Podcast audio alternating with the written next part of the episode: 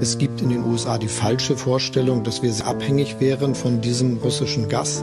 Das ist aber, wenn man den Energiemix in Deutschland insgesamt betrachtet, nicht richtig. Wenn Russland von Anfang an die Absicht gehabt hätte, die Ukraine anzugreifen, dann wäre es allerdings längst geschehen. Mit einer zunehmenden Entfremdung von Russland kann und darf Europa sich auch nicht dauerhaft abfinden. Wir brauchen ein anderes, ein besseres Verhältnis der EU zu Russland und Russland zur Europäischen Union. Wir wollen Sicherheit in Europa gemeinsam mit Russland gestalten, nicht gegen Russland. Ostausschuss. Ein Podcast der Salonkolumnisten. Herzlich willkommen zur neuesten Folge des Ostausschuss der Salonkolumnisten. Mein Name ist David Harnasch und ich habe die Ehre, diese Serie zu moderieren in Abwechslung mit Jan-Philipp Hein und Richard Volkmann, der die nächste Folge übernehmen wird. Wir sind heute ein etwas kleineres Panel als sonst, denn unsere Kollegin Gabriele Wojtelko hat einen sehr, sehr positiven, nicht planbaren familiären Anlass zu begehen. Dabei wünschen wir viel Freude und wenden uns den restlichen Kollegen zu. Das wären Franziska Davies von der LMU in München, Jan-Klaas Behrens von der Viadrina in Frankfurt-Oder und Gustav Gressel vom European Council of Foreign Relations. Wir unterhalten uns heute über die Frage, gibt es eine Kontinuität des Grauens zwischen Afghanistan und der Ukraine seitens russischer Kriegsführung. Doch bevor wir uns damit befassen, ein Blick aufs Schlachtfeld. Wir gucken auf die militärische Lage, wo sich ja dramatische Dinge getan haben in der vergangenen Woche. Es gab einen Dammbruch oder eine Sprengung eines Damms. Das hat Auswirkungen. Ähm, es gibt neue Gerüchte zur Urheberschaft der Pipeline-Sprengung. Und es ist die Frage, läuft die Offensive der Ukraine schon längst? Läuft sie gerade an? Wird sie anlaufen? Fangen wir mal an mit dem Dammbruch. Was ist da Stand der Erkenntnis zum heutigen Zeitpunkt, Gustav? Ja, also Stand der Erkenntnis ist, ähm, dass also das Wasserkraftwerk Novacharkova nicht mehr existiert im funktionalen Sinn. Es gibt einen großen Einbruch in den Betonteil der Staumauer. Also die Staumauer ist einfach ein, ein, ein Erdschüttwerk. Und es gibt einen kleinen Teil, wo das, Pump, wo das äh, Turbinenhaus ist, die Schleuse ist und sozusagen der Überlauf, äh, das ist ein, ein Betonwerk. Es ist eines der massivsten oder war eines der massivsten Wasserkraft und größten Wasserkraftwerke in Europa überhaupt. Äh, 18 Milliarden Kubikmeter Fassungsvermögen. Sozusagen, es hat, äh, äh, ist in, in der Nacht von Montag auf Dienstag um, ich glaube, 2.30 oder 3 Uhr früh äh, unter Anführungszeichen kaputt gegangen. Ich war zu dieser Zeit wach, äh, weil mein, Bett, mein Zimmernachbar schnarcht äh, wie die Hölle und, und äh, habe mich zu diesem Zeitpunkt auf Telegram befunden, um so die nächsten Gerichte aus der Front abzuschneiden. Und damals prahlten Russ äh, russische Militärblogger noch, äh, dass sie dieses Kraftwerk gesprengt haben. Später kamen dann aus demselben Mündern völlig andere blödsinnige Theorien. Aber gehen wir mal durch, sozusagen, was es hätte sein können. Warum ist dieses Kraftwerk weg? Also erstens mal, das Kraftwerk wurde 2019 grundsaniert äh, und überholt. Es wurde in den 50er Jahren gebaut. Es ist ein enorm massives Kraftwerk, allein aufgrund der Größe und aufgrund des Wasserdrucks, eines der stabilsten Bauwerke, das wir so in Europa überhaupt haben.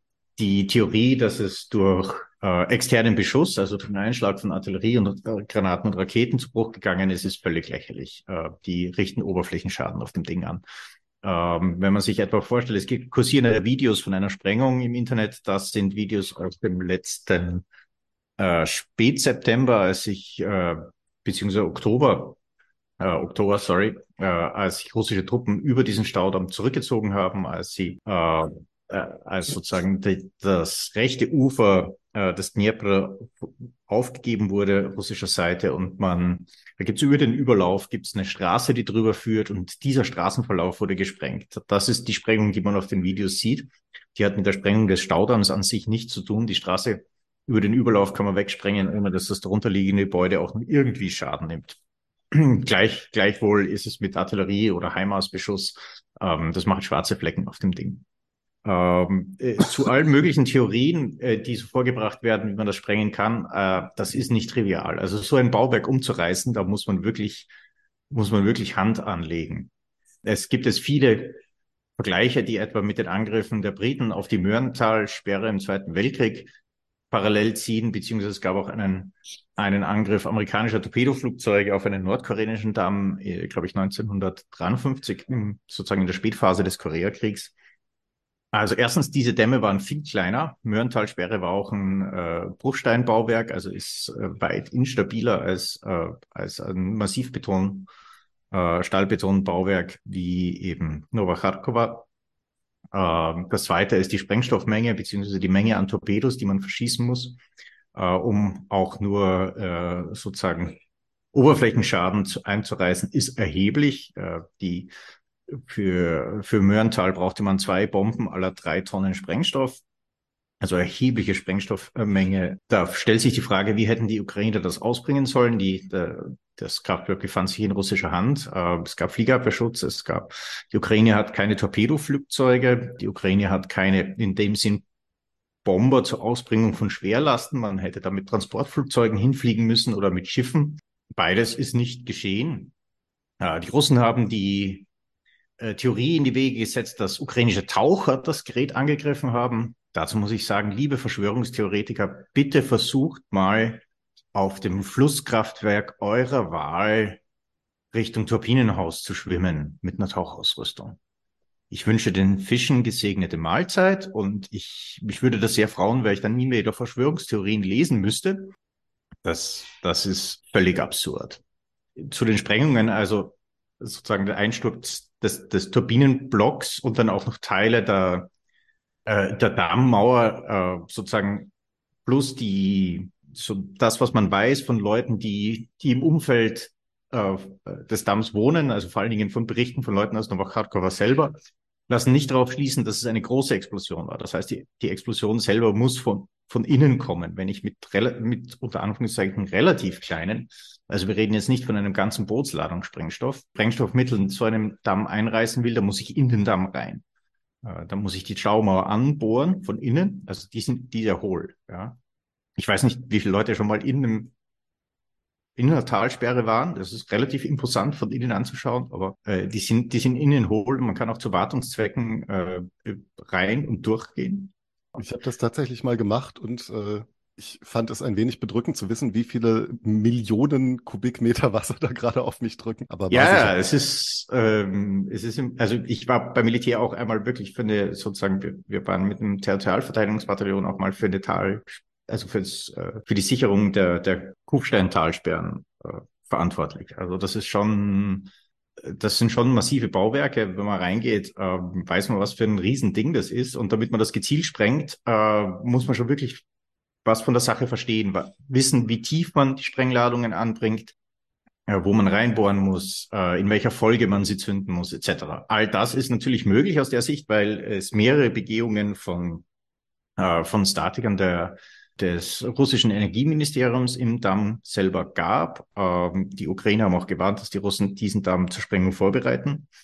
Äh, das heißt, das wäre eigentlich konsistent mit einer gezielten, sozusagen pioniertechnischen Sprengung, die im Vergleich zu einer Kommandoaktion oder irgendwelchen anderen Räubersgeschichten oder einem Luftangriff ungleich zielgerichteter ist und deshalb weit weniger Sprengstoff verbraucht. Wenn die, wenn die Verschwörungstheoretiker mich nicht brauchen, äh, können sie mal einen Selbstversuch machen, einen kleinen Teppichkracher, der nicht mal eine Papierseite durchreißt, einfach einmal auf einer Papierseite zu zünden, wo er einfach verpufft, weil in der Luft die, die Energie der Explosion einfach dehnt sich in alle Richtungen aus und nimmt sich immer den leichtesten Weg. Das heißt, die verpufft.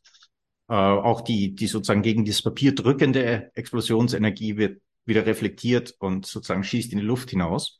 Und dann nehmen Sie mal den Teppichkracher in die fest umschlossene Hand und machen dasselbe. Dann brauche ich mir Ihre Kommentare auch nicht mehr durchlesen, weil dann schreiben Sie keine mehr, weil dann ist nämlich die Hand ziemlich weg. Ähm, selbst mit relativ kleinem Sprengstoff kann da sehr großer Schaden angerichtet werden, wenn eben die Energie nicht verpufft, sondern gut verdämmt ist. Habe ich soweit verstanden, aber lass mich mal kurz den Advocatus äh, Verschwörungstheoretiker geben. Ja. Es gab ja Berichte und ich glaube auch Bilder gesehen zu haben, die ich nicht verifiziert habe, vielleicht war das alles Quatsch, von russischen Truppen auf der äh, Linksseite des Flusses, die offensichtlich von der Sprengung kalt erwischt wurden. äh, die dann teilweise mit geklauten äh, Booten rübergepaddelt sind, um sich in Sicherheit zu bringen, andere, die auf irgendwelchen Bäumen festsaßen. Ja. Liegt das daran, dass das gar keine Kommandoaktion war oder liegt das daran, dass die Kommunikation zwischen den verschiedenen Truppenteilen so gotterbärmlich ist, dass die gesagt haben, wir fluten jetzt einfach mal jede Menge Schützengräben, Material und schicken unsere eigenen Leute auf Bäume? Ich meine, das war ja absehbar. Äh, das war absehbar, das war leider auch Kalkül. Das Problem ist, es gab russische Evakuierungen. Also es gab um die Sprengung relativ breit angelegte Funkstörungen äh, der Russen. Auch Handyfrequenzen äh, wurden überlagert. Deshalb hat sich äh, zum Beispiel die, die Nachricht äh, über die Sprengung auf der ukrainischen Seite schneller verbreitet als auf der russisch besetzten. Ähm, es gab in dem Bereich einige Eliteverbände, also äh, Fallschirmjäger bzw. mechanisierte Infanterie, die wurden rausgelöst, die wurden Stunden vor der Sprengung ins Hinterland verlegt während äh, leichte Infanterie, vor allen Dingen mobil gemachtes Personal, als Sicherungskräfte im Raum verblieben ist, damit sozusagen die Ukrainer nicht die Gunst der Stunde nützen und irgendwie rüberzukommen, dass sozusagen keiner da ist. Äh, äh, die, denen wurde nichts gesagt, die wurden nicht evakuiert, die wurden quasi als Bauernopfer dann einfach hinterlassen. Ähm, das ist leider auch eine Realität des Krieges, dass die russische Seite mit dem Leben vor allen Dingen von weniger gut ausgebildeten und brauchbaren Soldaten nicht unbedingt zimperlich umgeht. Okay, danke dafür. Nächste Frage.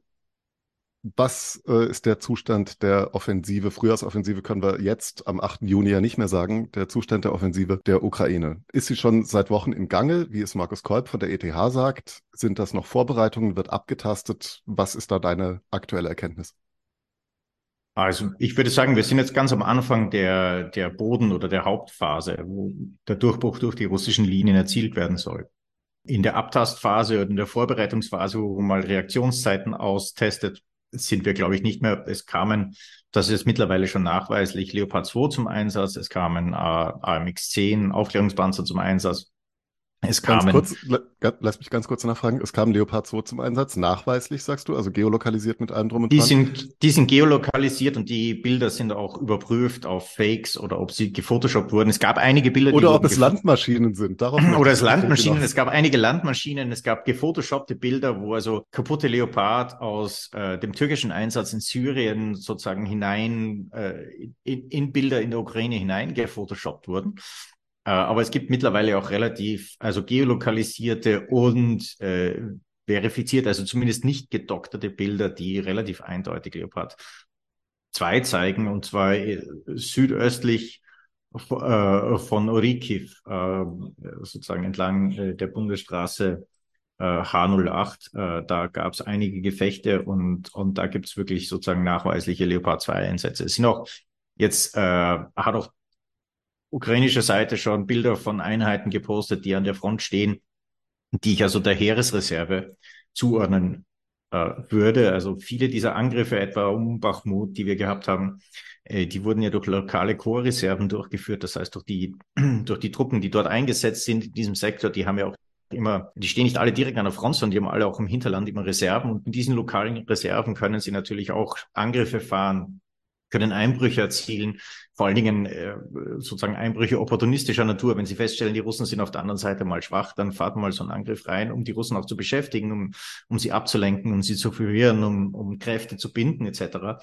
Aber das merkt man dann an den, an den äh, eingeteilten Brigaden. Das sind halt die, die schon in dem Sektor schon relativ lange kämpfen, beziehungsweise wo man weiß, dass sie dort immer die Reserve für die, für die sozusagen harten Einsätze sind. Äh, während jetzt äh, äh, haben wir haben wir also etwa die 37. Marineinfanteriebrigade, das ist Heeresreserve, die ist, die ist nicht lokale Korps. Äh, Reserve und äh, dann gibt es auch eben jetzt auch mechanisierte, also die 43. Äh, mechanisierte Brigade ist auch auch Heeresreserve, ist nicht ist nicht Chorreserve lokal.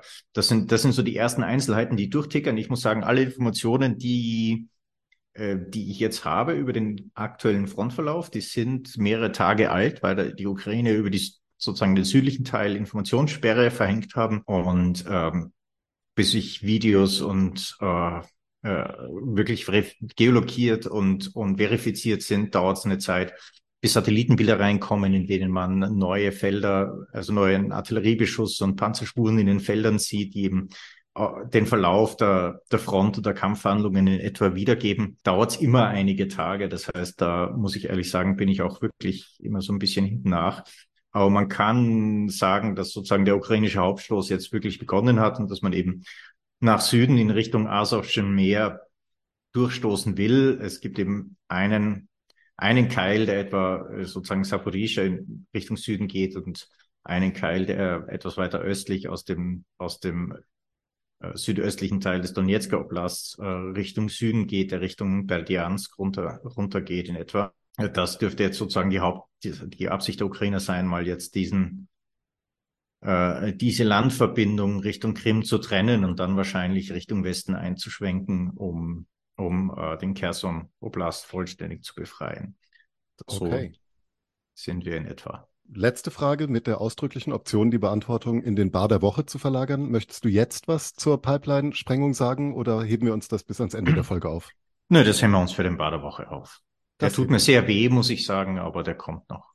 Bleiben Sie gespannt, liebe Zuhörer. Gut, dann steigen wir ein in unser heutiges eigentliches Hauptthema. Wir blicken in den nahen und nicht ganz so nahen Osten, Afghanistan, Syrien, Iran, Israel, Krieg, Russlands gegen die Ukraine. Da gibt es mannigfaltigste Verstrickungen und Abhängigkeiten. Und wir blicken zuallererst mal in die Geschichte Afghanistans, was ja immer ein Sehnsuchtsziel russisch-sowjetischer imperialer Bemühungen war.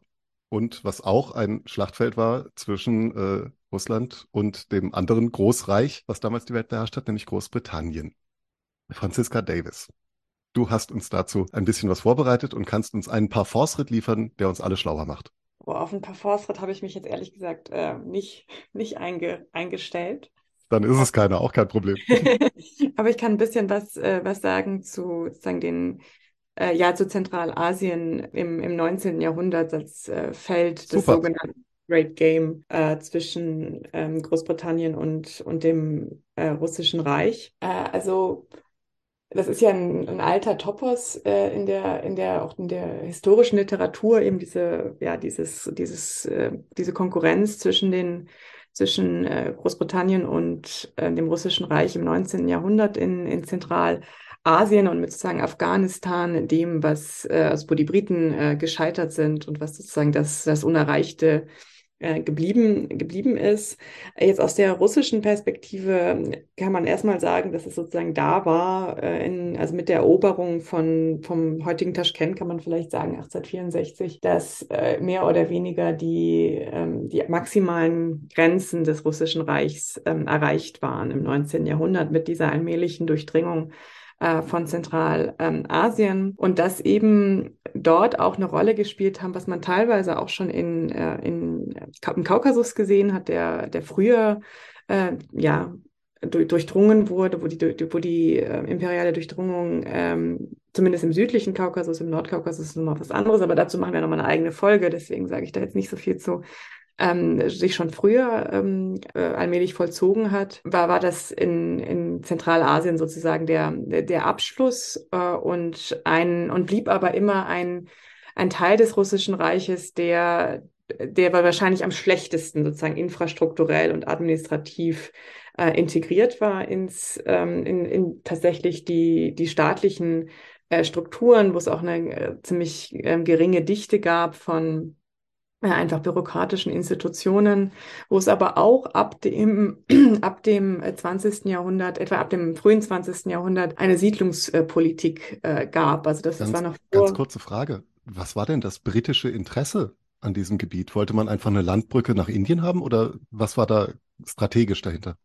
Da, da musst du einen Großbritannien-Historiker fragen. Da kann ich jetzt keine so kompetente Antwort äh, drauf geben, aber bei diesem okay. Great ging es, äh, ging es ähnlich wie ähm, beim äh, auch im, im den europäischen Mächten oder ganz besonders eben Großbritannien, ähnlich wie in Bezug auf das Osmanische Reich, äh, ja auch um eine einfach Eindämmung oder eine, eine ähm, ja, eine nicht zu weite Ausbreitung des äh, russischen Empires sozusagen. Also das, äh, wo ja auch so relativ, ähm, also die, die, die Desintegration des Osmanischen Reiches äh, durchzieht ja sozusagen das ganze 19. Jahr, Jahrhundert und ähm, eben auch diese, diese Vorstellung, dass eben das russische Reich ähm, auch im, die, im zerfallenen Osmanischen Reich seine Einflusszone, weil sie sich ja gerade auch als äh, sagen, Schutzherr der, des äh, orthodoxen Slawen auf dem äh, Balkan äh, versteht, ähm, hat da eine Rolle gespielt, aber gleichzeitig ist auch die neuere Literatur, glaube ich, eher der Ansicht, dass dieses Great Game auch schon so ein eigener, fast literarischer Topos ähm, geworden äh, ist.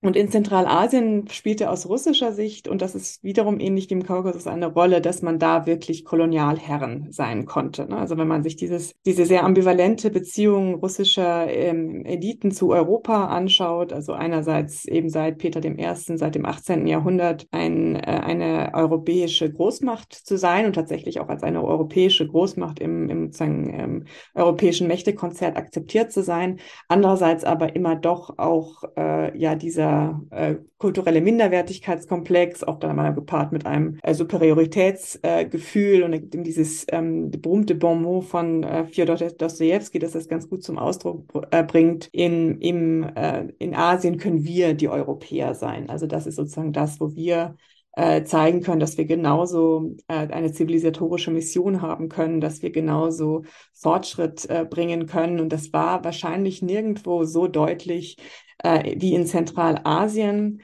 Und gleichzeitig zeigt sich da aber, und das haben wir ja wirklich bis in die Gegenwart, ähm, auch dieses merkwürdige äh, und ja letztlich nicht wirklich reflektierte Verhältnis ähm, russischer Eliten zum Kolonialismus und zur eigenen kolonialen und imperialen äh, Vergangenheit, nämlich die Vorstellung, äh, man sei äh, entweder gar kein Kolonialreich gewesen oder man sei eben das bessere äh, Kolonialreich gewesen. Also während Briten und Franzosen die Völker unterworfen und ausgebeutet ähm, hätten, äh, sei eben, seien eben äh, das russische Zarenreich ein, ein benevolentes äh, Reich gewesen, das Fortschritt äh, gebracht ähm, habe, wo die äh, Menschen dazugehören wollten. Und wenn man sich zum Beispiel die Expansion in Zentralasien oder aber eben auch die Expansion im Nordkaukasus ähm, ansieht, wo der, wo die Kaukasuskriege viele Jahrzehnte gedauert haben, äh, sieht man eben, dass das äh, wirklich Unsinn ist. Also das ist teilweise wirklich mit äh, massiver Gewalt äh, vonstatten gegangen, ähm, sowohl in Zentralasien als auch äh, in, im Kaukasus und das wiederum hat äh, auch etwas mit dem Selbstverständnis äh, russischer militärischen äh, Eliten äh, gemacht. Und, und gerade Zentralasien und äh, Turkestan also so wurde dann die, diese Verwaltungseinheit oder ein Großteil dieser Verwaltungseinheit äh, war dann das Generalgouvernement ähm, äh, Turkestan. Äh, da haben sozusagen die Bürokraten vor Ort immer gesagt, das ist wirklich unsere Kolonie. Also die wollten eine Kolonie haben, die wollten so sein äh, wie die Briten, die wollten da sozusagen ähm, mit, mit ähm, konkurrieren. Also nicht nur in sozusagen militärisch-strategischer Hinsicht, sondern auch äh, in kultureller äh, Hinsicht. Und äh, das hat sich ja dann auch ähm, gezeigt, in, dann wiederum in der Sowjetunion, äh, dass eben nach dem Zusammenbruch des äh, Zarenreiches ist ja eben nicht nur in der Ukraine äh, eine Re und nicht nur im Kaukasus eine Reimperialisierung des, ähm, des ehemaligen russischen Zarenreiches oder dieses Raumes gab in sowjetischer Gestalt, sondern eben auch äh, in, in Zentralasien. Äh, und das ist, das ist der Punkt, weswegen Afghanistan auch, auch aus heutiger Perspektive so ein wichtiges und interessantes Thema ist, weil wir quasi ein Reenactment sehen dieses äh, ja, kolonialen Projektes, nur dass es halt diesmal die Ukraine betrifft. Ja, wobei man da auch, ähm, also denke ich schon auch Unterschiede äh, sehen muss. Ne? Also das hatten wir ja auch schon öfter in unseren letzten Folgen, dass zum Beispiel ja, also klar, es gibt dieses, ähm, es gibt immer noch diese Vorstellung, man habe nach Kasachstan, äh, nach Usbekistan habe man, habe, habe die Sowjetunion äh, den Fortschritt ähm, gebracht. Und es gab ja jetzt auch einen sehr interessanten Text von einem äh, russischen äh, Politikwissenschaftler, glaube glaub ich, der ist auch ins Deutsche übersetzt worden bei Decoder, wo er auch wiederum über diesen Staudamm äh, gesprochen hat und auch argumentiert hat, warum oder sich die Frage gestellt hat, warum werden eigentlich diese Zerstörungen auch von Infrastruktur äh, eigentlich von viel, von einem Großteil der oder einem beträchtlichen Teil zumindest hat er gesagt, der Gesellschaft äh, akzeptiert in Russland oder sogar gut geheißen. Und das schwingt, das war eben sein Argument, das schwingt schon nach mit. Das war es waren wir, die, also da wird mal wieder die Sowjetunion mit Russland gleichgesagt, die euch diese Moderne gebracht haben. Äh, und äh, wenn ihr euch, äh, wenn ihr euch von uns abwendet, dann, dann haben wir auch das Recht, sie zu zerstören, was natürlich unter den Tisch fallen lässt, dass das natürlich nie rein russische Projekte waren, sondern äh, sowjetische Projekte, an denen alle ja. Nationalitäten des, äh, der Sowjetunion äh, mitgearbeitet oder wo, wo alle beteiligt ähm, äh, waren. Aber der Unterschied ist eben, dass äh, die Ukraine eben auch als Teil der eigenen russischen Nation gewesen äh, gesehen wird und äh, Regionen wie Zentralasien oder auch ähm, der Kaukasus. Ah, das waren reine Kolonial. Genau, und das ist ja sozusagen ein Unterschied. Okay, habe ich verstanden. Das ist ein bisschen von unserem Thema weg, aber es gab vor einigen Jahren, das war ich weiß nicht, vielleicht so 2013, 2014 vielleicht, ich weiß es nicht mehr ganz genau, vor einigen Jahren gab es mal eine Umfrage vom Levada-Zentrum, äh, wen die Russen als ihre Mitbürger sehen. Und, und sehr, oh, sehr spannend. Viele, sehr, sehr viele Russen, ich kann die Zahl jetzt nicht mehr genau äh, sagen, haben eben die Ukrainer als ihre Mitbürger gesehen, die Tschetschenen aber nicht. Ne? Und das mhm. ist ja mhm. natürlich ein bisschen verrückt, weil die Tschetschenen sind ihre Mitbürger und die Ukrainer aber nicht.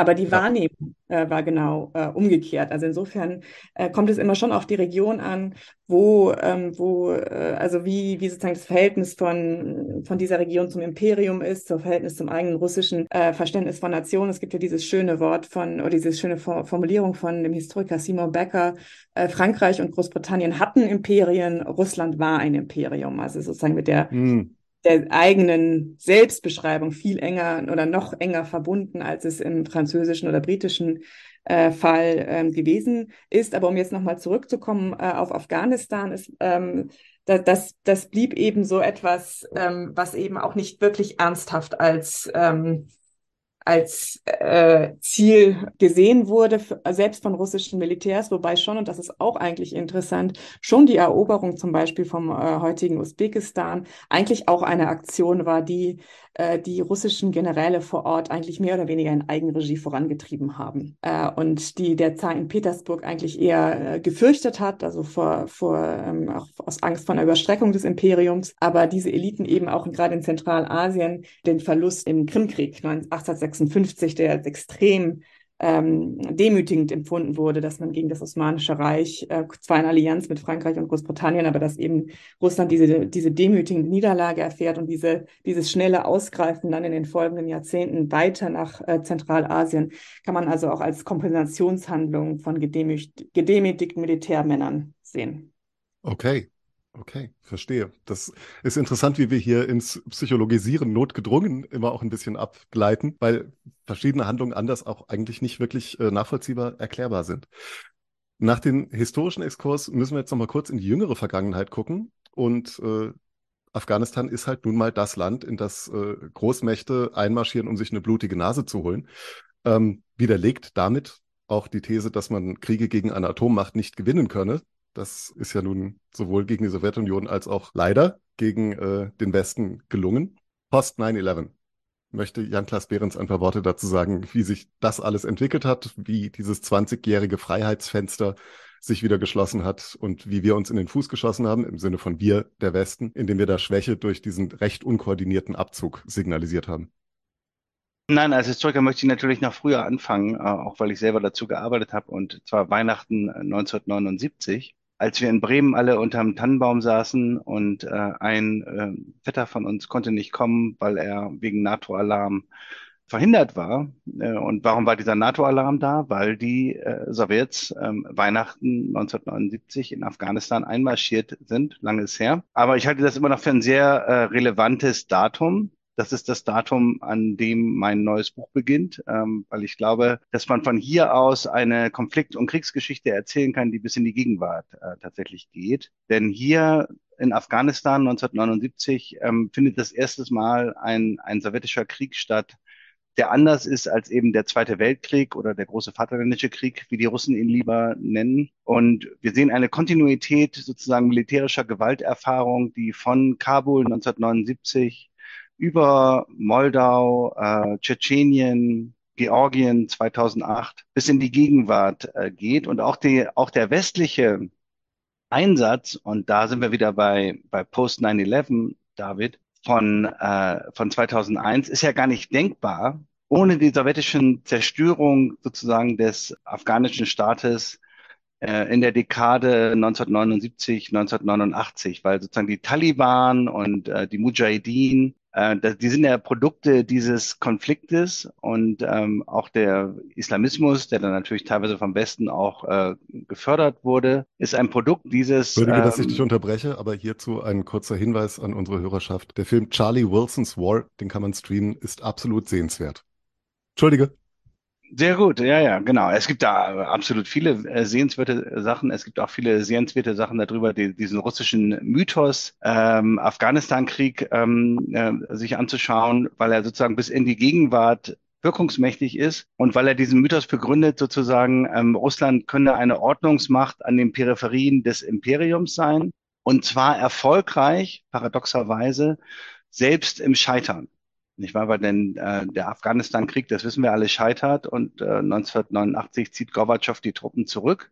Aber später sozusagen unter Putin wird dieser Mythos aufgebaut. Äh, wir haben uns zurückgezogen, also eine Art Durchstoßlegende könnte man sagen, wenn man das mit der deutschen Geschichte ähm, vergleicht. Wir haben uns zurückgezogen aus Afghanistan, aber wir haben trotzdem für eine gerechte Sache eigentlich gekämpft und wir haben ehrlich gekämpft. Und nichts davon natürlich stimmt, nicht? Weil ähm, wenn man sich heute die Kriegsverbrechen anschaut in Syrien und damit schlagen wir die Brücke zur Gegenwart in, ähm, in der Ukraine, dann können wir viele von diesen Dingen ähm, auch schon 1979 bis 1989 in Afghanistan sehen. Wir sehen die Zerstörung ähm, der afghanischen Staatlichkeit, wir sehen Geiselnahmen, wir sehen Ermordungen, wir sehen Massaker an der Zivilbevölkerung, brutaler Einsatz der Luftwaffe, brutaler Einsatz der Artillerie. Alles, worüber wir äh, reden im Zusammenhang mit der Gegenwart in Syrien, äh, in, äh, in der Ukraine, in Georgien, Vergewaltigungen und so weiter, Übergriffe, Niederbrennen von Dörfern.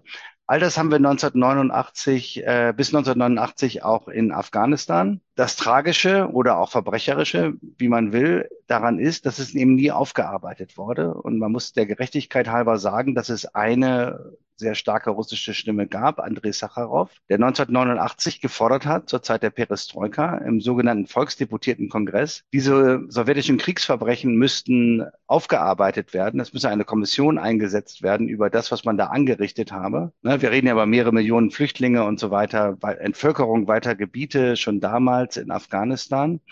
Und ähm, was ist passiert? Schon damals im Perestroika-Kontext wurde er niedergeschrien, ausgebuht, beleidigt, gedemütigt und ist dann ja auch, ja nicht nur aus diesem Grund vermutlich, aber auch vielleicht aus diesem Grund, ähm, wenige Wochen nach diesem legendären äh, Auftritt im Volksdeputiertenkongress verstorben. Und damit ist auch eine große Hoffnung für Russland verstorben. Und unter Jelzin ist diese Aufarbeitung von Afghanistan hat die nie stattgefunden. Und es sei ergänzt, dass äh, das Andenken an Sacharow inzwischen, glaube ich, inzwischen eine Straftat ist. Ich glaube, es gibt, es ist paradox wie immer in Russland. Ne? Ich glaube, es gibt auch immer noch den, den Prospekt äh, Sacharowa, also die, den Sacharow-Prospekt in Moskau.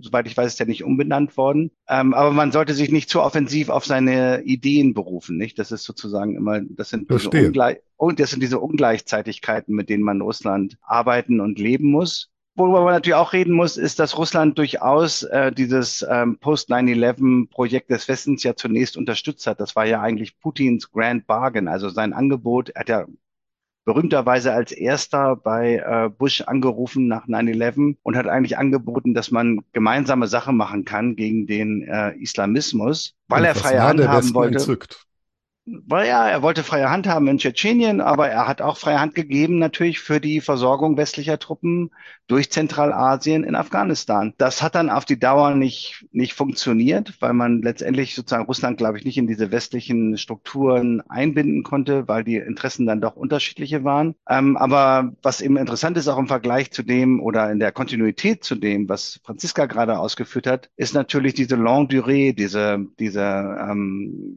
Kontinuität äh, westlicher, russischer Interessen in Zentralasien und ähm, mittlerweile eben auch chinesischer Interessen. Ich habe gerade letzten Wochenende in einer Tagung darüber geredet, auch mit chinesischen Kolleginnen und Kollegen. Und dann sieht man, dass eben dieses Zentralasien nicht nur im 19. Jahrhundert, sondern ich fürchte im 20. und im 21. Jahrhundert ein ziemliches Pulverfass ist.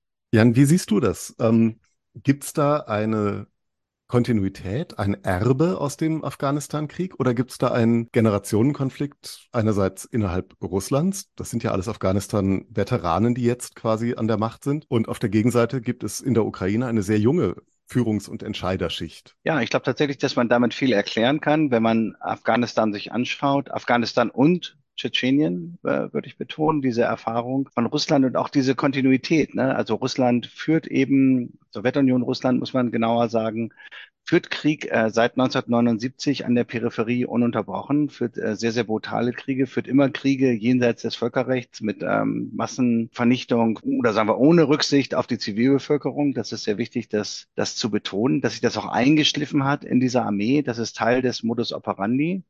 In den 90er Jahren kann man noch weitergehen. Da kann man sagen, dass eben diese russischen Afghanistan-Veteranen auch in der Politik, äh, in der Form von Alexander Rutskoy oder Pavel Gratschow, äh, Vizepräsident und der Verteidigungsminister auch eine große Rolle gespielt haben. Aber auch generell, dass die, diese ganze afghanische Generation, wenn man die so nennen will, nie abgetreten ist in Russland und mit ihrer sozusagen brutalen Art der Kriegführung bis in die Gegenwart ähm, die russische Militärkultur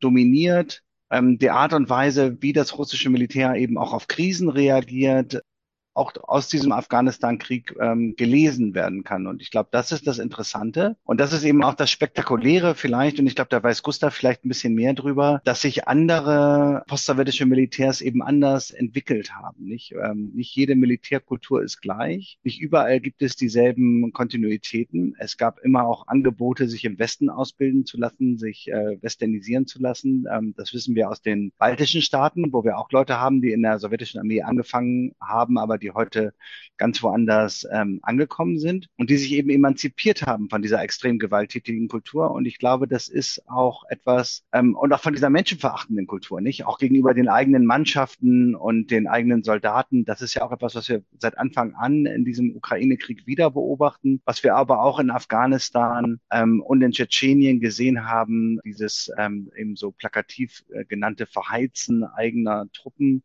das gehört einfach ganz fest zur sowjetischen und russischen Militärkultur. Und das kann man aber eben auch aufbrechen, indem man akzeptiert, dass die eigene Armee auch aus Staatsbürgern besteht. Und ich glaube, zumindest partiell ist das in der Ukraine geschehen. Aber vielleicht kann Gustav da noch was zu sagen. Ich glaube auch, der Staat will Leichen sehen und zwar nicht nur die des Gegners, sondern auch eigene. Dadurch beweist er quasi seine Handlungsfähigkeit. Ich möchte, bevor äh, Gustav gleich antwortet, noch eine zusätzliche Frage zur Diskussion stellen, nämlich ähm, diese Dammsprengung kann man doch eigentlich als Einsatz einer völkerrechtswidrigen Massenvernichtungswaffe werten, oder nicht? Es ist zumindest in der, in der Wirkung vergleichbar. Es ist natürlich jetzt keine, kein wirklicher Einsatz einer Massenvernichtungswaffe. Es ist ein eindeutiges Kriegsverbrechen.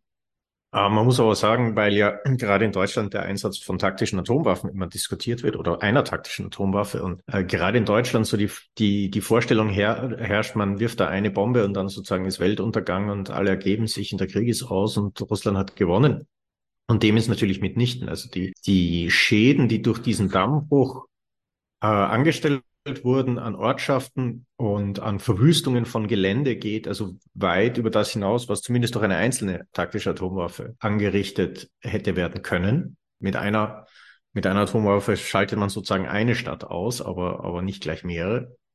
Äh, wir, wir kennen auch jetzt natürlich auch die Opferzahl an Zivilisten äh, in dieser Flutkatastrophe noch nicht, ähm, aber das würde mich nicht überraschen, wenn es auch äh, sozusagen äh, in etwa anknüpfen würde an, an vergangene, an vergangene Einsätze von, von Atomwaffen. Also wir sehen hier schon verheerende Zerstörung und das beendet aber den Krieg nicht. Im Gegenteil, ich würde sagen, diese, diese Dammsprengung hat in der in der Psyche, in der, im Durchhaltewillen der Ukraine eher das Gegenteil erfolgt. Man sagt sich jetzt, jetzt erst recht. Ähm, äh, die Wut ist, ist gigantisch. Äh, also gerade um Kherson, es war natürlich, es, viele Leute sind aus der Region geflohen durch die, durch die Kriegshandlungen. Das heißt, die äh, mehreren hunderttausend Leute, die theoretisch im Einsatz, im Einzugsgebiet dieser Flut wohnen, die sind natürlich jetzt jetzt ähm, nicht da, aber dennoch, viele Ukrainer haben Verwandte, Bekannte, zumindest deren Eigentum komplett weg ist jetzt, äh, wenn nicht eben dann auch Personen zu Schaden gekommen sind. Und äh, das, das stärkt den Durchhaltewillen auch. Wir sagen, wir können jetzt diesen Besatz an die Leute das anrichten. Vor allen Dingen, man hat ja, ähm, also einige Leute aus dem russisch besetzten Ufer konnten ja nur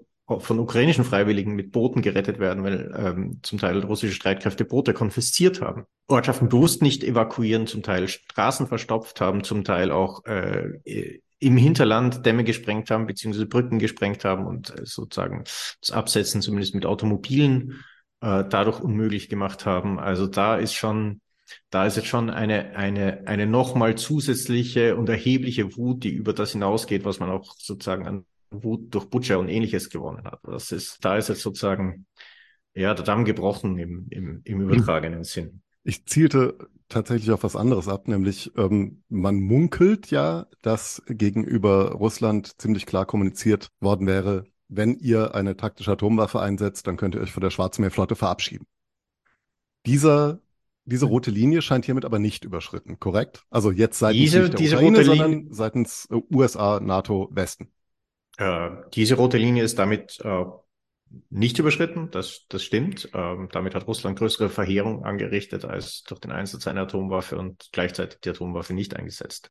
Auch, auch da, also die, die Verwüstung von Land als Racheakt, die, die Umbrauchbarmachung von Agrarland, dadurch, dass eben jetzt auch äh, Bewässerungssysteme für weite Regionen äh, einfach ausgefallen sind, weil die, sozusagen ja nicht nur die Trinkwasserversorgung der Krim, sondern auch die, die Landwirtschaft in weiten Teilen der Südukraine eben auf diesen Damm angewiesen ist, äh, ist ja auch so im Moment russische Kriegsführung, das an, an sich ein Kriegsverbrechen ist. Man, man bekämpft ja damit keine Rüstungsindustrie, sondern man, man greift bewusst die Ernährungssituation der Gegenseite an. Man macht sozusagen, wenn man sich aus dem Land zurückzieht oder man, man sich äh, gezwungen sieht, das Land zu verlassen, sozusagen es bewusst kaputt, um nochmal einfach nur zivilen Schaden anzurichten. Ja, wenn ich da noch ein Wort zu sagen darf, als Historiker, der sich ja eben auch mit der Geschichte von Kriegen äh, beschäftigt hat und auch damit sozusagen mit der Dynamik von Kriegen und das auch lehrt an der Universität, dann würde ich sagen, das ist natürlich auch immer zu lesen als ein Zeichen der Schwäche.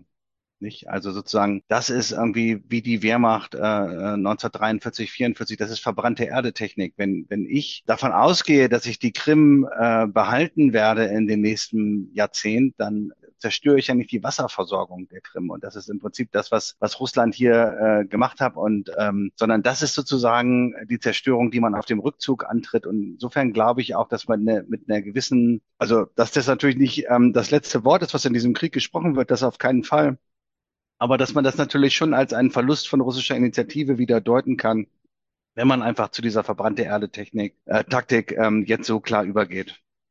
Aber das Absolut. Äh, für, für Russland geht es jetzt in die andere Richtung. Das äh, merkt man auch in, sagen, wie sich die Armee verhält. Und da, da gehört die Dammsprengung äh, wirklich auch mit rein. Aber das wirft auch die Frage auf, wie dieses Land jemals zur Ruhe kommen soll, ohne das zu erfahren, was Deutschland 45 erfahren hat, Dresden 45 erfahren hat. Eine Niederlage, die sich nicht schönreden lässt.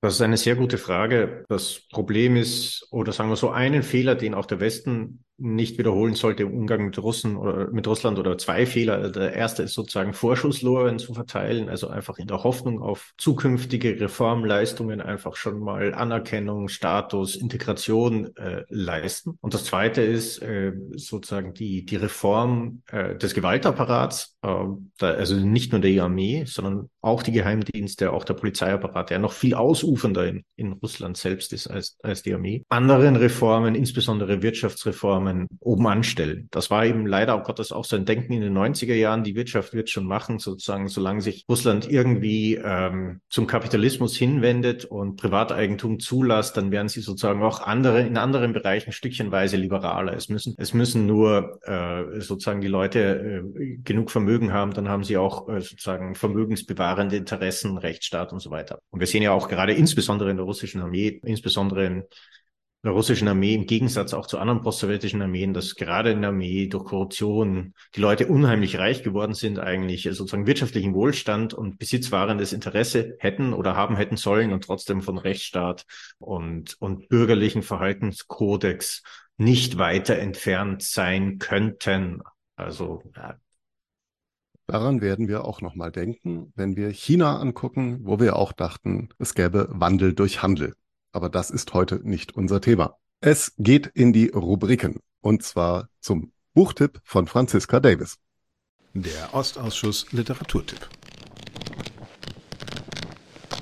Ja, der Buchtipp ähm, passt zu dem, was wir vorher besprochen haben, nämlich zum Afghanistan-Krieg. Und es ist ein Buch von der Nobelpreisträgerin für Literatur der belarussischen Autorin Svetlana Alexejewitsch und es heißt äh, Zinkjungen und es ist äh, entstanden und das ist ja typisch für sie äh, auf der Grundlage von Gesprächen, die sie mit Menschen äh, geführt hat, die in dem Fall eben diesen, ähm, diesen Krieg erlebt haben als Soldaten der sowjetischen äh, Armee. Und es ist eine, also eine Mischung zwischen einer romanhaften literarischen Form und einer dokumentarischen Form. Also wir erfahren die Namen der Männer nicht. Es gibt auch keine transkribierten Interviews, sondern es ist sozusagen die literarische Verarbeitung der Autorin von ihren Gesprächen mit diesen äh, Männern. Und wie der äh, Titel schon andeutet, das Zinkjungen ist eine Anspielung an die Zinksärge, in denen die ähm, Rekruten zurückgekommen sind aus, äh, aus Afghanistan, die dort gefallen sind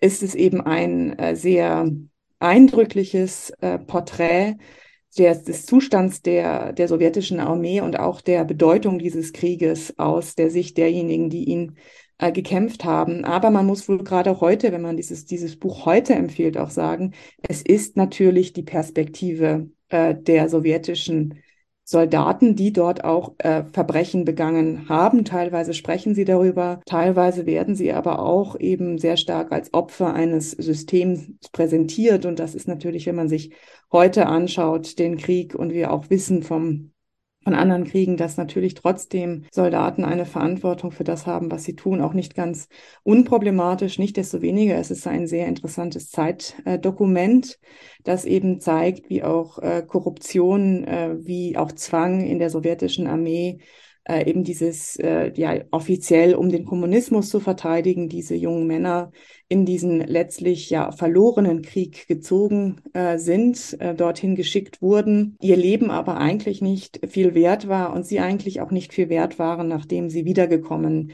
sind. Also es wird dort auch darüber gesprochen, dass die sogenannten Afghanzi, so werden die ja Veteranen des, des, ähm, des Kriegs äh, in Afghanistan, der Sowjetunion äh, gegen Afghanistan, äh, genannt, dass sie eben nicht den äh, Status, zumindest den symbolischen Status genießen, den etwa die Veteranen des groß, sogenannten Großen Vaterländischen Krieges genießen, sondern äh, dass schon während dieser äh, Zeit, also während des äh, Krieges, während der letzten, während der späten Sowjetunion sich eigentlich auch schon ja gesellschaftlich abzeichnete, dass dieser Krieg eben ein ja kein Prestigegewinn für die Sowjetunion war. Das ist ein verlorener und ein sinnloser äh, Krieg war.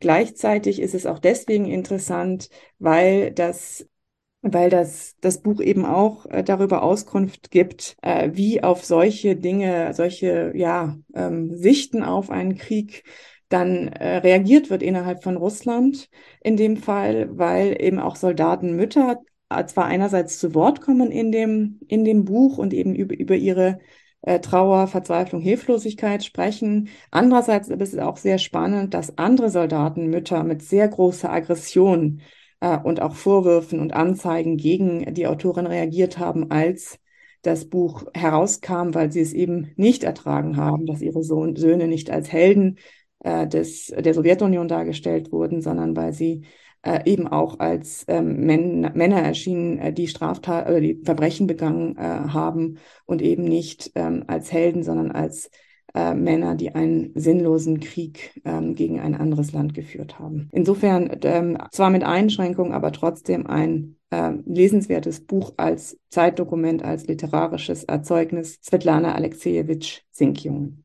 Vielen Dank, Franziska Davids. Zinkjungen, Afghanistan und die Folgen ist bei Surkamp als Taschenbuch erschienen, ist antiquarisch noch verfügbar und ist von Svetlana Alexievich. Danke dafür.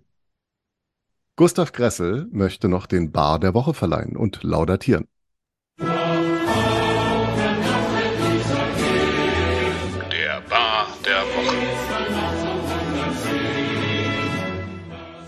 Ja, vielen herzlichen Dank. Äh, ich habe schon eingangs gesagt, der Badewoche tut mir eigentlich diese Woche unheimlich leid, weil er an eine Zeitung geht, die an und für sich im, also erstens in der Berichterstattung der amerikanischen Politik sich enorm viele Verdienste errungen hat und zweitens auch in der Berichterstattung zu diesem Krieg ähm, sehr gute, detaillierte und äh, einsichtsreiche Artikel veröffentlicht hat, ähm, äh, die, die, die durchaus Hand und Fuß haben. Wir versuchen ja beim Baderwoche nicht irgendwelche Fringe-Medien zu bestrafen, sondern äh, sozusagen Entgleiser von äh, Mainstream-Leuten, die es eigentlich besser wissen sollten oder besser wissen könnten oder aufgrund ihrer Pos äh, Position sich irgendwie besser einlesen sollten und dann sozusagen einen Entgleiser reiten. Und äh, der Entgleiser dieser Woche geht an die Washington Post, die am 6. Juni, also gar nicht an so langer Zeit, äh, einen Artikel veröffentlicht hat. US High Intelligence on detailed Ukrainian plan to attack Nord Stream pipeline. Äh, also die ganze äh, Nord Stream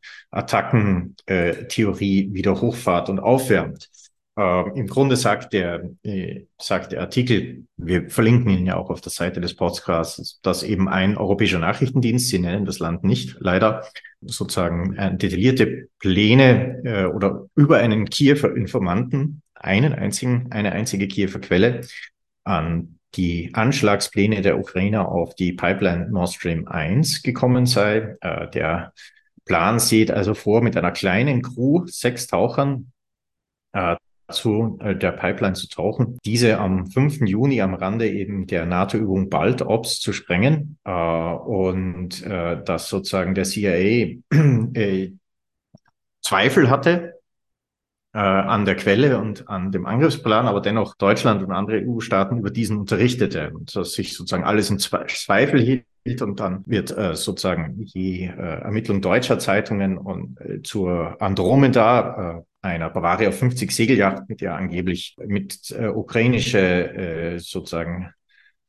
Kampftaucher mit falschem Pass, die haben ihre falschen Pässe dann natürlich zufällig in dieser Yacht verloren, sozusagen mit dieser, mit dieser Yacht eben rausgefahren sind aus dem Hafen Warnemünde, äh, die Anlage gesprengt hätten, äh, dann die Yacht ungeputzt zurückgegeben haben und deshalb fanden sich auch noch Sprengstoffspuren am, am Pantry-Tisch dieser Yacht. Und äh, sozusagen diese, diese, diese Geschichte wird einfach ohne dass man sie kommentiert, ohne dass man versucht, auch ein bisschen sie im Kontext zu sehen, ob das überhaupt technisch möglich ist, was hier beschrieben wird, darzustellen nach dem Motto, ja, der Westen will die Ukraine jetzt nicht ans Bein pinkeln, deshalb äh, schweigt er sich aus. Gut, äh, dazu habe ich jetzt mal ein paar Fehler anzumerken, die dieser Artikel gemacht hat und die drin sind, die äh, die eigentlich auch kontextualisiert hätten werden sollen. Ähm, also zum ersten Mal äh, General Salushny äh, in der Ukraine, also der Chef des, äh, Chef des Generalstabs, ist nicht verantwortlich für Sabotage Montage und für die Leitung äh, der Spezialkräfte des Auslandsnachrichtendienstes, also für die sozusagen das Gegenstück der Spetsnaz auf ukrainischer Seite. Der GUR, der ukrainische militärische Geheimdienst, der auch äh, die Sabotagekräfte leitet und verordnet, der ist im Verteidigungsminister verantwortlich, nicht im Generalstab. Die Streitkräfte haben ihren eigenen Abschirmungsdienst, äh, der an sie berichtet, und Aufklärungsdienst. Der GOR, der diese, diese Spezialkräfte unterhält, wie gesagt, äh, dem Verteidigungsminister und dem Präsidenten. Ähm, äh, die Ukraine ist auch ein semipräsidentielles äh, ist ein semipräsidentieller Staat. Das heißt, der Verteidigungsminister ist ja eigentlich nicht im Parlament verantwortlich, äh, sondern der Verteidigungsminister wird durch den Präsidenten ernannt. Ähm, äh, in dem Sinn ist auch diese Feststellung in diesem Artikel, dass sozusagen Zelensky davon sicher nichts wusste, auch sehr unglaubwürdig, weil entweder er hat es befohlen und dann weiß er es oder er hat es nicht befohlen und dann, dann war es halt nichts. Dann hätte man kontextualisieren müssen, ukrainische Kampftaucher. Also die ukrainische Kampftaucherausbildung wurde ja bis 2014 auf der Krim abgehalten. Die äh, Krim äh, wurde 2014, wie wir alle wissen, durch Russland besetzt und damit ging äh, relativ schnell, ohne dass die Ukraine äh, wichtige Marineinfrastruktur evakuieren konnte. Und dazu gehört eben auch, dass äh, äh, die Tauchbegleitschiffe das Rettungsgerät, äh, die Druckkammer, wichtige Infrastruktur eben für die Tauchausbildung, weil da eben bei der Ausbildung, vor allen Dingen, wenn es um Tieftauchen geht, um Pioniertauchen, das ist alles nicht so trivial. Ja, das ist nicht äh, Schnorcheln am Attersee. Ähm, da kann immer was schiefgehen. Das kann man nicht sozusagen einfach so aus dem Blauen heraus machen. Äh, die die Kampftauchausbildung wurde dann äh, nach Odessa verlegt, äh, das Problem ohne Gerät und das, das sozusagen Gerät und Expertise zum Wieder Wiederaufnahme der Kampftaucherausbildung kam dann von der Royal Navy äh, die, die auch mit den ukrainischen äh, Spezialkräften und Sabotagekräften sehr intensiv zusammenarbeitet. Also auch die, äh, zum Beispiel, wenn man sich die, die Geräte, die an der Schlangeninsel gefunden wurden, wo äh, ukrainische Spezialkräfte und Kampftaucher zum Einsatz kamen, eben auch mit britischem Gerät, britischer Ausbildung. Wenn die Briten so nah dran gewesen wären an diesen ganzen Sachen, die waren ja auch, waren auch so nah dran, dann hätten die auch schon Alarm geschlagen. Das und dass sich die Briten oder die Amerikaner dann zurücklehnen und den Anschlag einfach so dulden und auf der anderen Seite Allianzkohäsion als, als großes politisches Ziel aussehen, das ist einfach schlicht unwahrscheinlich. Also, dass die Ukrainer da im eigenen Saft irgendwas kochen. Die Sprengungen Nord Stream 1 und es wurde eben auch abweichend vom Plan Nord Stream 2 äh, gesprengt. Wir gehen davon aus, dass diese, also diese Sprengungen waren ziemlich massiv. Da wurde nicht einfach ein Loch in die Pipeline geschlagen, sondern äh, da wurden ganze Pipeline-Segmente über 100 Meter unter Wasser, muss man wohl gemerkt, unter Wasser verschoben. Wasser ist ein ziemlich dichtes Medium. Ähm, wenn ich das solche große Gegenstände so weit schmeißen will, da brauche ich schon ordentliche Kraft. Äh, man geht davon aus, dass an jeder Sprengstelle 700 Kilo aufwärts an militärischen Sprengstoff eingesetzt wurde. Jetzt äh, fangen wir langsam an der Tragfähigkeit von Segelyachten zu zweifeln, weil äh, die sind eigentlich keine Lastenesel und die haben auch unter, unter Deck nicht so horrend viel Platz, um das sicher, Zeug sicher zu verstauen. Ich frage mich auch, warum in Warnemünde niemand draufgekommen ist, die Polizei zu rufen, wenn da eine Segelnacht die ganze Zeit mit in Plastik verschweißten Sachen beladen wird, und zwar in den hunderten Kilo. Nicht, nicht weil man Sprengstoff vermutet, sondern eher Drogen, aber ja, sei es wie sei. Weiters äh, hätten wir die Sprengungen in einer Tiefe von 50 bis 80 Meter durchgeführt werden müssen. Ähm, das ist schon relativ viel zum Tauchen, also vor allen Dingen in 80 Meter, das ist schon sportlich. Ähm, das heißt, die Taucher müssen lange Dekompressionsphasen äh, einlegen. Die können nicht so einfach in einem Stück auftauchen, sondern die müssen immer wieder stehen bleiben, stehen bleiben, stehen bleiben, damit sie eben nicht an der Taucherkrankheit sterben. Das heißt, sie haben eigentlich nur eine sehr kurze Verweildauer an der Pipeline selber. Und gerade bei Nord Stream 1, die schon relativ lange am Bodengrund liegt, die allein frei zu machen und zur Sprengung vorzubereiten, schon ziemlich viel Arbeit. Das heißt, die hätten nicht in einem Tauchgang das Ganze vorzubereiten müssen, wenn das wirklich nur sechs Taucher waren, die sich da abwechseln. Die hätten im Grunde da wochenlang kontinuierlich dran arbeiten und buddeln müssen. Ähm, man kann das dann etwa mit vergleichen mit Unterwasserarchäologiearbeiten. Ähm, da wird, muss auch viel gebuddelt und gearbeitet werden, die dauern ziemlich lange. Äh, deshalb nimmt man sich normalerweise auch immer Tauchroboter mit, die äh, sozusagen die meiste, das meiste an dieser Arbeit verrichten. Nur eine Segelyacht hat keine Möglichkeit, Tauchroboter zu transportieren, ins Wasser zu lassen, beziehungsweise die Energie äh, dafür zu generieren, dass die da unten sprudeln. Ähm, äh, das heißt, das ist schon mal sehr, sehr, sehr, sehr äh, dubios, um es mal schön zu sagen. Das zweite Problem ist, um so tief zu tauchen, dauerhaft so tief zu, zu also sozusagen immer runter zu gehen, äh, kann man auch nicht mit Pressluft arbeiten, sondern man braucht eben äh, Luft, Helium oder muss der, der, der Pressluft Helium beimengen. Ähm, dann wird es schon mit der Wiederbeladen von Taucherflaschen kompliziert, vor allen Dingen, weil ich relativ wenig Platz auf so einer Segelyacht habe. Und wenn die Segelyacht alle Taucherflaschen für all diese vielen langen Tauchgänge, von denen man nur relativ kurze Arbeitszeit mitführt, und Taucherflaschen sind schwer äh, und die muss ich auch verzurren an Boot, sonst schlagen sie durch die Bordwand, wenn die Dinger irgendwie loskommen. Ähm, äh, äh da ist die Andromeda schon viermal gesunken, weil sie die Treibelast, also die, die, die, Ladefähigkeit einfach nicht hat, um das ganze Zeug da zu transportieren, was sie angeblich mit hatten. Außerdem hat sie keine, keine, äh, keine Dekompressionskammer. Äh, also sie kann keine Dekompressionskammer an Bord haben, weil das ein mordsschweres Instrument ist. Keine Druckkammer. Das heißt, obwohl da im Bericht stand, äh, in dem Andromeda-Fall, es wäre eine Ärztin mit gewesen. Was soll die denn machen, wenn ein Unfall passiert? Ähm, also bei Taucherkrankheit hilft es nicht mehr wirklich, dass man Veleda-Creme aufsetzt. Da muss äh, der Taucher relativ schnell äh, wieder eine Druckkammer, sonst ist er hin. Und auf einem Segelboot äh, absolut keine Chance. Ähm, das heißt, die, die sozusagen das Risiko für die Taucher war eben enorm und ziemlich, ziemlich idiotisch, das so zu machen. Deshalb ist, ist es relativ unwahrscheinlich, dass es so ein kleines, kleines Gerät war. Wenn, wenn sozusagen eine, wenn Tauchgänge durchgeführt werden, dann von größeren Schiffen, auf denen man eben Druckluft, ähm, Druckkammern etc. das Gerät mitführen, von dem man Tauchroboter ins Wasser lassen kann. Man könnte da etwa an umgebaute Fischtrawler denken. Aber das Problem ist, warte, ich mache mal ganz kurz Pause. Die Ostsee ist ein sehr dicht überwachtes Seegebiet. Äh, die Nacht Nachbarstaaten, also Schweden, Dänemark, Deutschland, die baltischen Staaten, Finnland, tauschen sich äh, sehr intensiv über den Schifffahrtsverkehr und auch über den Unterwasserverkehr aus. Äh, das sind alliierte Nationen. Da, da ist sozusagen die Datenübertragung ziemlich dicht.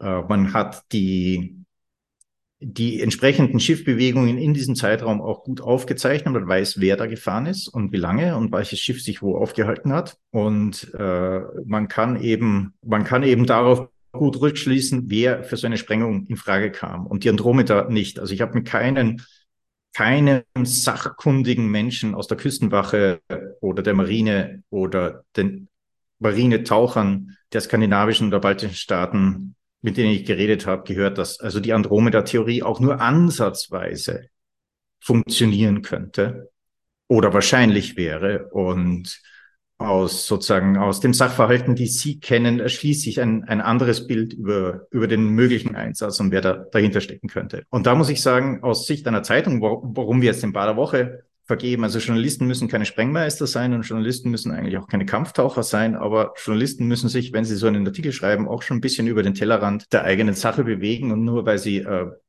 sozusagen im Zuge dieser, dieser Leaks auf so ein Dokument oder auf so eine Niederschrift stoßen, äh, kann man die nicht einfach so unwidersprochen äh, wiedergeben. Man müsste sich auch ein bisschen über den Kontext bilden und zumindest mit Leuten reden, die davon was verstehen. Äh, ob das überhaupt so plausibel ist, äh, was da geschrieben wurde. Weil bös gesagt, da hat einer aus Kiew irgendwas geredet und das ging dann sozusagen im stille Postsystem durch alle Nachrichtendienste. Äh, keiner hält es für glaubhaft, deshalb hat auch keiner danach gehandelt äh, und irgendwen gestoppt. Äh, aber jetzt steht es irgendwie in der Zeitung.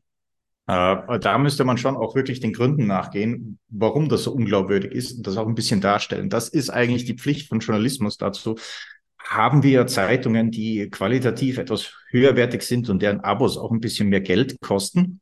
Und da sehe ich auch die große journalistische Verfehlung der Washington Post, warum sie jetzt diesen Bar der Woche so verdient hat, weil äh, dieser Kontext einfach komplett fehlt. Vielen Dank dafür. Der Bar der Woche ist diese Woche also auch ein bisschen ein Seymour Hirsch der Woche. Auch jemand, der eigentlich in besserem Gedächtnis hätte bleiben sollen. Vielen Dank dafür. Ich danke für heute. Franziska Davies. Ja, ich danke auch und ich bin äh, bei Twitter unter efdavis zu finden. Herzlichen Dank, Professor Jan-Klaas Behrens. Vielen Dank auch aus Kreuzberg und ich bin bei Twitter unter jcbehrens zu finden. Und vielen Dank an Gustav Gressel, einen schönen Abend. Meinen Twitter-Feed findet man unter @gresselgustav und äh, ja, hauptsächlich dreht sich der um den Krieg und alles Militärische. Wir sehen uns, hören uns in zwei Wochen wieder. Mich finden Sie auf Twitter unter @seniorduffy, den Ostausschuss unter @ostausschusssk und die Salonkolumnisten unter @salonkolumnist. Bis dahin, Dankeschön.